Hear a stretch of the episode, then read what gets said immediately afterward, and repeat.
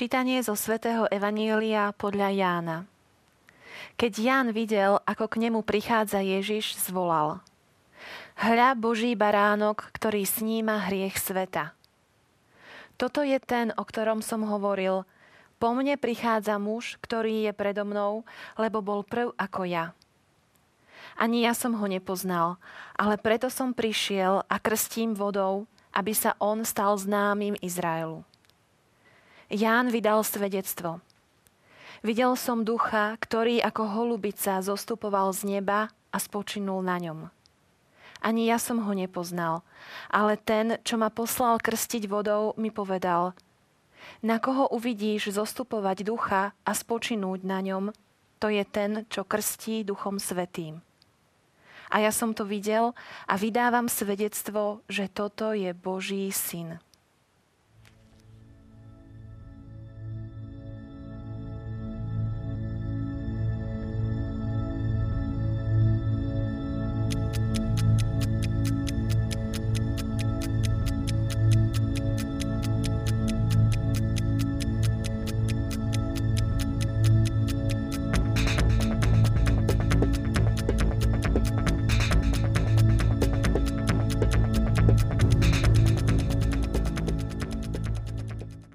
Hľa baránok Boží.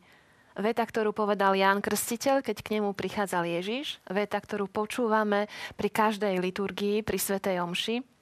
Tak nad týmto pomenovaním pána Ježiša sa dnes budeme zamýšľať v našej relácii s môjim hostom, ktorým je otec Peter Mášik, e, farár z farnosti 7 Bolestnej Pany Márie v Bratislave Petržalke, ktorý zároveň vyučuje aj dogmatickú teológiu na Cyrilometodskej bohosloveckej fakulte. Srdečne vitajte. Ďakujem za pozvanie druhýkrát do tejto relácie. Otec Peter, máme tu úryvok z Evanielia, kde jedinou postavou, svetkom, je Jan Krstiteľ.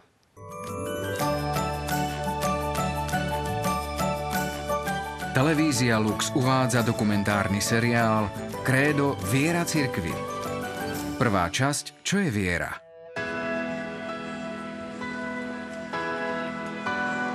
Keď si sa dáte do lietadla, veríte, že sa nezrúti. Keď cestujete vlakom, veríte, že šťastne dorazíte. Keď ste v reštaurácii, veríte, že jedlo vám neuškodí. A keď pozeráte televíziu, veríte, že... Zvláštny poukaz, taký zvláštny titul, keď povedal o ňom hľa baránok Boží. A práve tento titul, nad tým by sme mohli potom neskôr viac pouvažovať, je možno aj takým kľúčovým titulom preto, ako si možno aj Jan Krstiteľ predstavoval Mesiáša. Zároveň, keď uvažujeme nad týmto úrivkom, je dobre možno si ho uvedomiť v kontexte v rámci celej tej minimálne prvej kapitoly Jánovho Evanielia. Keby sme čítali celú tú prvú kapitolu, tak vidíme, že predchádzajúce verše tejto kapitoly, verše, ktoré predchádzajú tomuto nášmu úrivku, vlastne zachytávajú um, takú zaujímavú udalosť. Um, Jan Krstiteľ vzbudzuje všeobecný záujem, ľudia ho nasledujú, počúvajú, mnohí prichádzajú, aby sa dali krstiť v Jordáne. Teda Ján ako osobnosť vzbudil veľké hnutie uh, v Izraeli v tých dobách. A mnohí si mysleli, že on je čakaný Mesiáš. A samozrejme, že toto, tohoto bol plný aj Jeruzalém, aj, aj veľkňazi, aj farizia, aj, aj zákonníci. Títo všetci to riešili a jednoducho poslali k nemu komisiu zástupcov, ktorí mali vyzvedať, kto si, povedz nám, vydaj svedectvo. A takáto komisia, miešaná komisia, parlamentná komisia prichádza vlastne do Betánie, ale nie do tej Betánie, E, kde býval Lazar, Marta, Mária, ale do Betánie pri Jordáne. Je to miesto, kde Ján Krstiteľ krstil. Je to miesto veľmi blízko miesta, kde Jordán vteká do mŕtvého mora dnes, po mnohých rokoch, keď toto miesto bolo neprístupné, asi pred tromi rokmi vo Svetej Zemi opäť sprístupnili toto miesto, takže pútnici, ktorí dnes prichádzajú na púť do Svetej Zeme, navštívia aj túto lokalitu, túto tzv. Betániu pri Jordáne, kde podľa tradície Ján krstil. Tam sú aj upravené miesta, kde dneska pútnik príde a môže, sa, môže, môže si obnoviť krstné sľuby. A je to veľmi zaujímavé, lebo Jordán je prirodzenou hranicou medzi moderným štátom Izrael a zároveň e, Jordánskom. Takže v podstate Jordán, ktorý v tých miestach je ozaj malá riečka, veľmi ďaleko od Dunaja, to znamená, je to riečka, ktorá má možno 10-15 metrov šírky, to znamená, druhý breh už je Jordánsko aj na, z jordánskej strany ľudia prichádzajú, aby si obnovili krstné sluby. Je to pekné. Evangelista dokonca hovorí, že Ján krstil na druhej strane e, Jordána, takže pravdepodobne ako keby chcel naznačiť, že krstil na tej strane, kde dnes je jordánsky štát, Jordánsko. Akokoľvek táto delegácia teda príde a mm, vyzvezá sa. Jan Krstiteľ jednoducho vtedy povie veľmi jasne, veľmi jasne, ja nie som Mesiáš po mne prichádza väčší, ako som ja. Toto je veľkosť Jana Krstiteľa. E, keď jednoznačne mohol využiť tento v úvodzovkách nábožensko-politický kapitál, ktorý jednoznačne v národe bol a on sám je si plný vedomia, kto je a aké je jeho poslanie, že on je iba predchodca. Takže táto delegácia odchádza, potom je ten náš úrivok a potom našom úrivku je veľmi dôležité, keď si môžeme vlastne uvedomiť, že e, evangelista, ktorý toto svedectvo zachytáva, Ján, hovorí, na nasledujúci deň e, Ján opäť videl prechádzať Ježiša na tom istom mieste, ale s Jánom boli už dvaja jeho učeníci.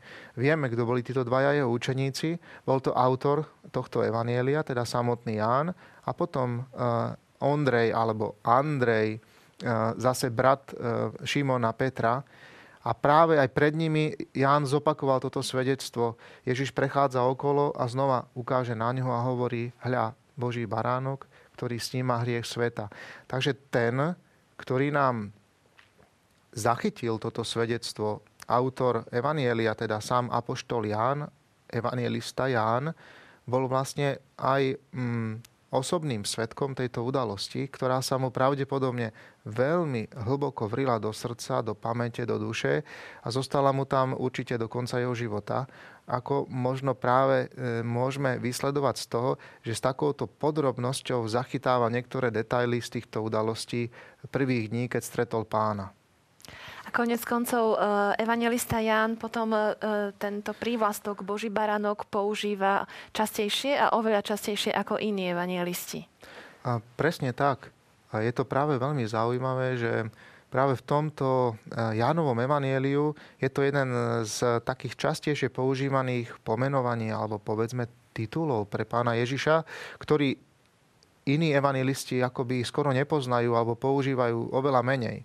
Ján, dá sa povedať, si tento titul akoby zoberie ako jeden z takých tých hlavných a kľúčových, cez ktorý on potom e, pozerá na Ježiša, na jeho život, na jeho poslanie, na jeho účinkovanie, na, na jeho veľkonočné mystérium, tajomstvo, na jeho teda smrť, utrpenie, zmrtvých stane. On, dá sa povedať, celý svoj život, aj potom ten, ktorý trávi s pánom tie tri roky verejného účinkovania, ako keby postupne toto pomenovanie Boží baránok stále aj hĺbšie chápal, prehlboval. Akoby práve aj cez prízmu, cez toto pomenovanie stále hĺbšie vnikal do Kristovho tajomstva. Práve cez toto pomenovanie, cez tento titul Boží baránok, ktorý samozrejme je veľmi dobrým titulom, pretože e, spája predovšetkým e, starý zákon a nový zákon.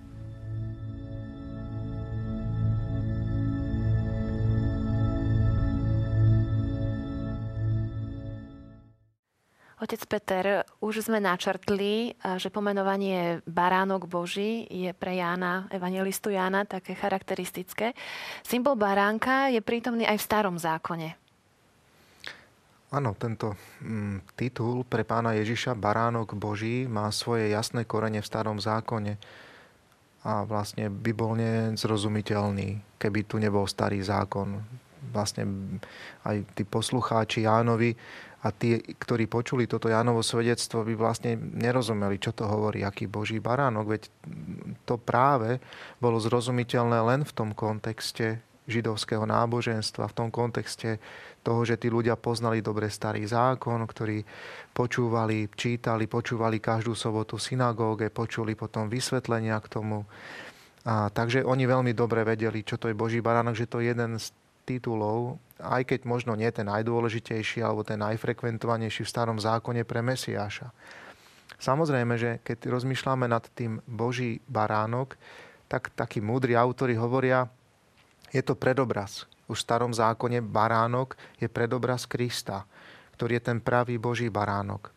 No a v starom zákone potom nájdeme e, e, taký predobraz, e, ktorý môžeme napríklad vidieť už v knihe Exodus. Samozrejme to príde asi e, každému čitateľovi svätého písma na mysel hneď, že Židia, keď vychádzali z Egypta, Boh im prikázal, aby obetovali, každá rodina mala obetovať ročného, bezchybného baránka, mali ho opiecť, pripraviť a mali ho konzumovať, jesť s bedrami opásanými, teda pripravenými na odchod z Egypta. A práve krv z tohto baránka mala byť e, na verajách všetkých dverí, kde bývali práve Izraeliti. A skutočne táto krv baránka, potom ako hovorí kniha Exodus, bola symbolom rozlišovania medzi domom egyptianov a medzi domom židov. A tak boli vlastne židia uchránení, keď e, aniel prechádzal a vlastne ničil prvorodených v Egypte. Vlastne e, táto krv baránka je, ich uchránila e, pred smrťou a zároveň im otvorila cestu k slobode, k východu z otroctva. Tiež kniha Exodus popisuje taký drobný detail, viac detailov samozrejme, že ako ten baránok má byť pripravený, ako má byť konzumovaný. Je tam veľmi veľa podrobností. Jedna z tých podrobností, ktorá utkvie v pamäti, je, že nemá mu byť zlomená žiadna kosť. Práve preto to hovorím, že evangelisti to potom spomínajú veľmi jednoznačne ako naplnenie tohto proroctva pri Ježišovom ukrižovaní, keď Ježišovi nebola zlomená kosť, pretože keď prišli lámať kosti odsúdencom na Kalvárii, zistili, že Ježiš už bol mŕtvý a nebolo potrebné, aby mu boli polámané kosti, aby teda mohol dokonať. A tým sa vlastne naplňa, že aj baránkovi, veľkonočnému baránkovi um, neboli, nemali byť zlámané kosti.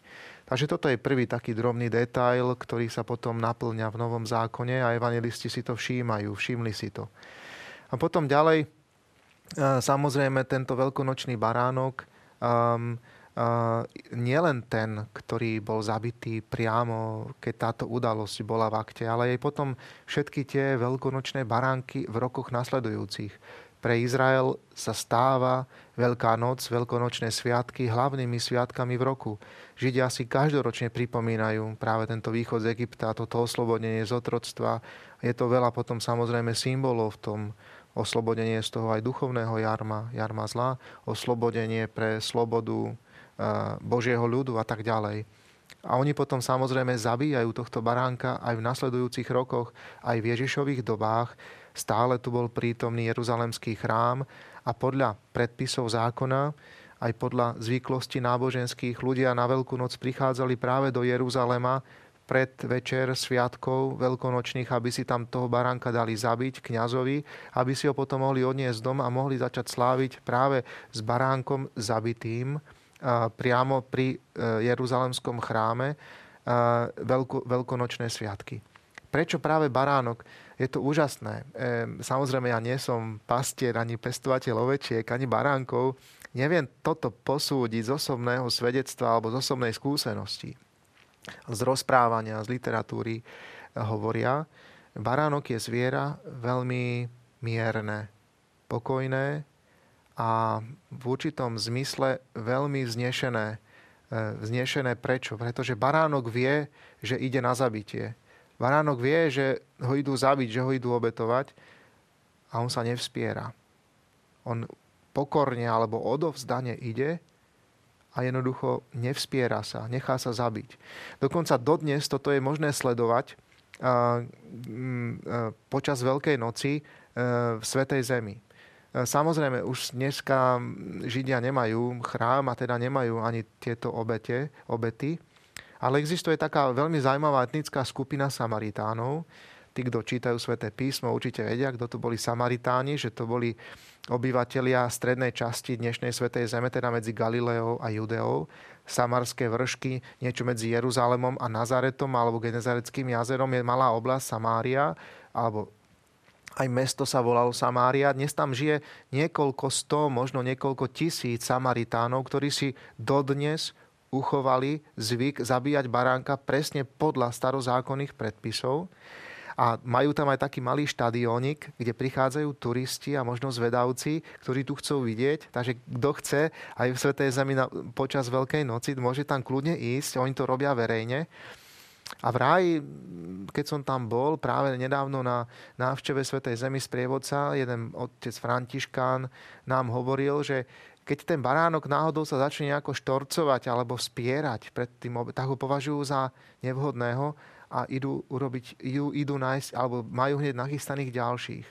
To znamená, eh, ale je to vraj všeobecná vlastnosť baránka. Veľmi pekne predobrazuje aj akoby pováha tohto zvieraťa, eh, práve Kristov vnútorný postoj, eh, keď ide sňať hriechy sveta. Keď sa obetuje za nás vedome, dobrovoľne, pretože on je ten baránok, ktorý sníma hriechy sveta. Vieme, že apoštol Ján bol jediný spomedzi apoštolov, ktorý stál pod Ježišovým krížom a tam pozeral na baránka. A, áno, presne tak. Začali sme toto naše uvažovanie dnešné tým, že jeho autorom je evangelista Ján, ktorý zachytáva toto svedectvo Jána Krstiteľa, ale aj sám bol potom svetkom toho, keď Ján Krstiteľ vydal svedectvo Ježišovi hľa baránok Boží a že toto poznanie stále potom v živote prehlboval a určite veľmi dôležitý, možno ten rozhodujúci moment pre porozumenie, v akom zmysle je Ježiš Boží baránok, bola práve táto epizóda ukrižovania. Ján stojí pod krížom ako jediný z apoštolov, tí ostatní stáli asi pravdepodobne kde si opodiaľ. On jediný má tú odvahu stať pod krížom a vidí tú scénu ukrižovania, vidí spôsob, akým Ježiš odovzdáva ducha, akým zomiera. A potom vidí aj to, že kost mu nebola zlomená, zostáva s Máriou pod krížom, až kým Ježišovo mŕtve telo nezložia z kríža. A potom aj vidí, ako stotník prebodáva Ježišov bok. Hľa baránok Boží, ktorý sníma hriechy sveta. Obetovaný, prebodnutý bok, to prebo, ten prebodnutý bok symbolizuje totálnu obetu Kristovu. Vtedy aj z toho mŕtvého tela vytečie krv ešte zvyšná, ktorá v ňom bola. To znamená, oddeluje sa krv od tela, to znamená, je to definitívny symbol obetovania, vydania sa pre nás, pre našu spásu. Ján vtedy porozumie a pochopí, v akom zmysle Ježiš je baránkom Božím, že on je skutočne ten, na ktorého boli naložené hriechy nás všetkých. On je ten spasiteľ sveta, náš pán, ktorý prišiel, aby ozaj sa obťažil našimi hriechmi, ako to hovoril prorok Izaiáš, pre naše neprávosti, pre naše viny bol stríznený, prebodnutý a aby sme my mohli mať radosť, aby sme my mohli mať spásu, aby sme my v ňom mohli mať vykúpenie.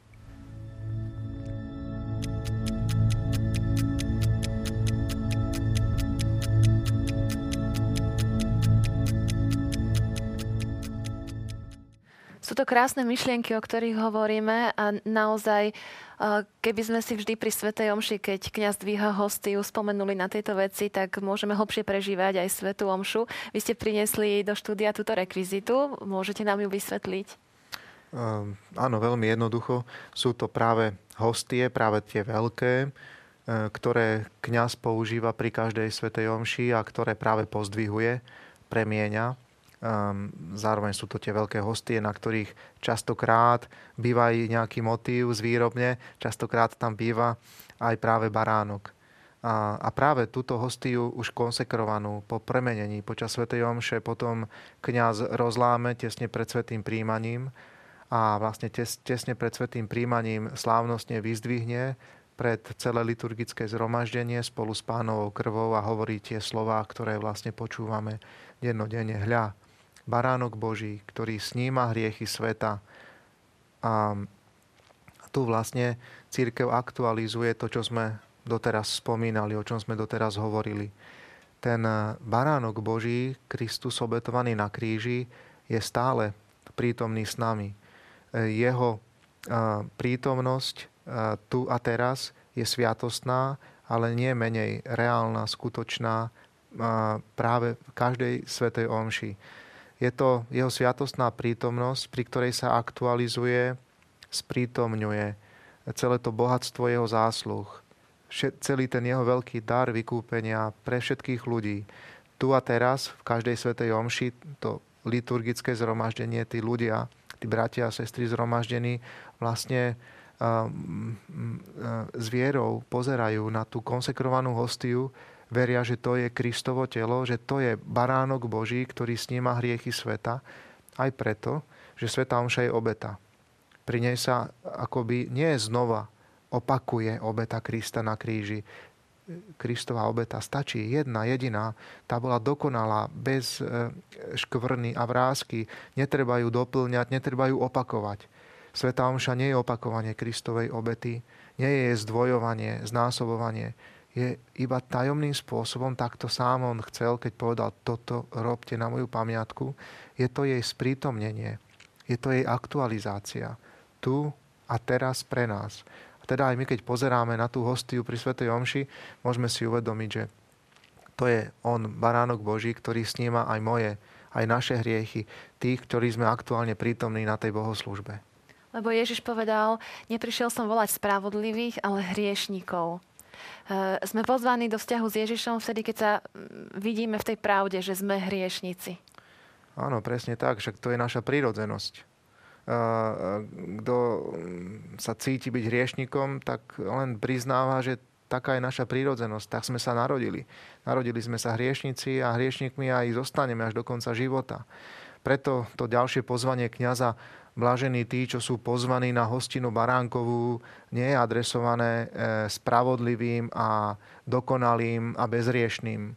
Kvôli takým Kristus neprišiel, alebo jednoducho o tých sa nezaujímal. Povedal, neprišiel som zachráňovať spravodlivých, ale prišiel som kvôli hriešnikom. Takže prišiel kvôli hriešnikom. Ja vždycky ľuďom hovorím v kostole, že tí ľudia mimo kostola si myslia, že do kostola chodia sami svedci, bezproblémoví ľudia a pohrdajú nami, lebo si myslia, že takí nie sme. My takí sme, nikdy si to nenamýšľajme, že takí nie sme. A práve sme tu preto, že si to práve chceme uvedomiť. Na začiatku Sv. Omše predsa kniaz vyzýva najprv, keď sa začína Sveta Omša. Bratia a sestry, uznajme svoje hriechy. Uznajme, že sme hriešnici. Cíťme našu vinu, cíťme náš hriech, potom budeme schopní sa ozaj stretnúť s pánom a budeme ho vnímať ako nášho vykupiteľa, ako nášho záchrancu. Inak... Uh, Súčasnému človeku sa to možno nepočúva dobre. A súčasný svet sa snaží nejako inak vysporiadať s pocitom viny. Um, s pocitom uh, hriešnosti. Um, áno, je to tak. Je to presne tak, že ten pocit viny je samozrejme pre každého nepríjemný. Nikto z nás sa necíti dobre, keď sa cíti byť vinným. To je pocit, s ktorým sa chceme vysporiadať. Je to pocit, ktorý um, chceme riešiť. Je to pocit, ktorý chceme nejakým spôsobom sa ho zbaviť. Je to prirodzené. Aj veriaci, aj neveriaci. Každý človek sa tohto pocitu chce zbaviť, lebo je veľmi nepríjemný. Otázka je, ktorá cesta vedie skutočne k zbaveniu, k uzdraveniu tohto pocitu. Veriaci hovoríme, len Kristus je náš pán, on, len on je náš spasiteľ, len on, na neho treba zvaliť e, alebo odovzdať mu vinu, on jediný ju môže odpustiť a zmazať. Um, častokrát dnes sa stretávame práve ale v jednej, samozrejme v jednej časti psychiat, psychológie viac menej, možno aj psychiatrie, psychológie, Ehm, s takým eh, pohľadom na pocit viny, kde sa vina chápe ako, ako skôr komplex viny. To znamená, chce sa človeku pomôcť, povedzme pacientovi pomôcť, aby sa pocitu viny zbavil tak, že sa mu povie, eh, toto, prečo to cítiš? Nemusíš nič na sebe zmeniť. Nemusíš to nikomu odovzdávať. Len odhoď od seba tento pocit. Ehm, nejakým spôsobom daj ho preč. Ehm, to znamená, častokrát niektorá tá z tých škôl psychológie, psychoanalýzy ide práve tým smerom, v podstate odbremení človeka od pocitu viny tým, že si človek vlastne asi prestane vyčítať to, čo robí. Nie aby ho viedla, formovala, aby ho viedla možno k lepšiemu seba poznaniu a k náprave niektorých vecí, ale jednoducho častokrát vedie len k tomu, aby e, ho zbavila pocitu viny, ale človek zostáva a robí si ďalej to, čo predtým. Na druhej strane samozrejme existujú aj chorobné pocity viny, aj to je pravda. Sú ľudia, ktorí majú prehnaný pocit viny a chorobný pocit viny, ktorého sa nevedia zbaviť, ale to už je zase možno zase iná otázka. Tam hociaký dobrý, a tam veľmi dobrý psychológ môže veľmi dobre pomôcť takému človeku. Môžeme to zakončiť tým, že Ježiš je lekárom našich duší a na neho môžeme skladať všetky naše viny a, a hriechy. Ja vám veľmi pekne, otec Peter, ďakujem za návštevu v našom štúdiu a za vaše povzbudzujúce slova. Ďakujem za pozvanie, všetko dobré. A s vami sa lúči, milí televízni diváci, a teším sa na stretnutie opäť na budúce. Dovidenia.